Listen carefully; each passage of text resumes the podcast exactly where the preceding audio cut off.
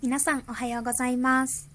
12月3日木曜日の朝を迎えました。あんみつです。朝5分のおしゃべりタイム。群馬暮らしの26歳市役所女子が日常のあれこれをゆるっとお届けします。配信3日目になりました。おかげさまで続いております。ね、応援してくれるとかアウトプット道場で朝顔合わせるっていうすごいやる気になっていいなって思います。ありがとうございます。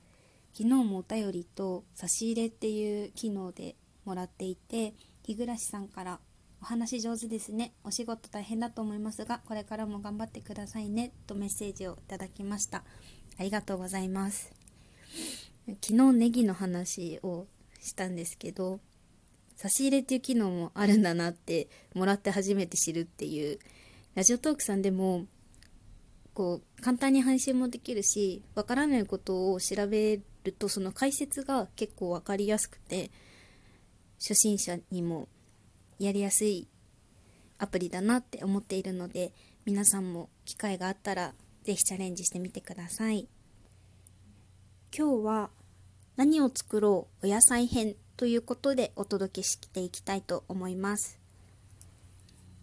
今日はえっと友達から群馬のお野菜セットっていうのが届いたんですよ。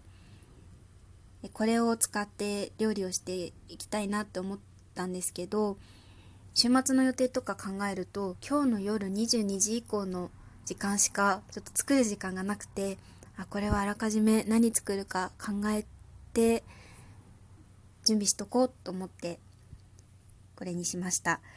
アウトプット道場の時間で出せるっていうのがすごいありがたくて皆様にもお届けしていくので参考になれば嬉しいです。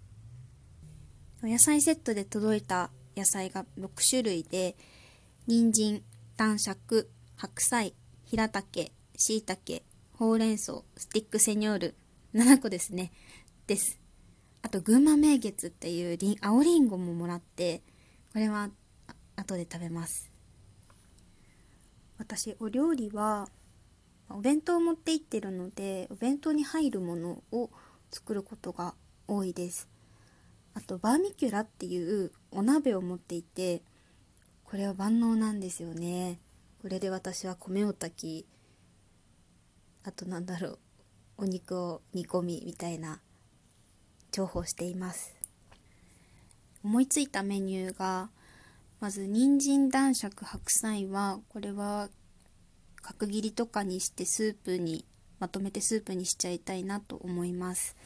コンソメ味で煮とけばミネストローネとかカレー味とかにも味変できるのでいっぱい消費します。あと白菜は漬物を作ってみたくて柚子の漬物って市販であると思うんですけどこれを自家製で作ります。あと平茸とほうれん草は冷凍庫に鮭がいたのでそれと蒸し焼きにしたいと思います。冷凍庫から出して出勤しないと。しいたけは超特大なのでそのまま食べるっていう贅沢を味わいます。お醤油がいいんかな。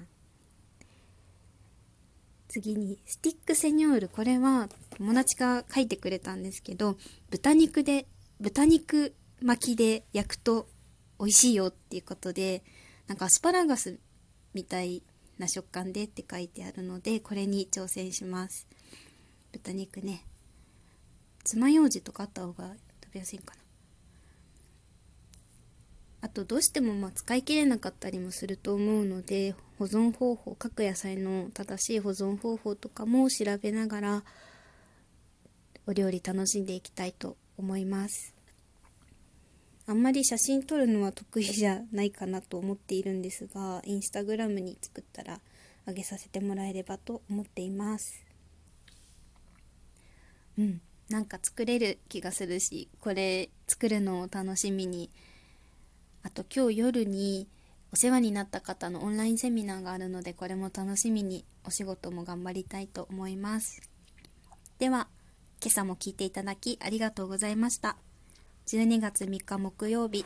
今日も自分らしく素敵な一日を過ごしましょう。あと今週も2日です。バイバーイ。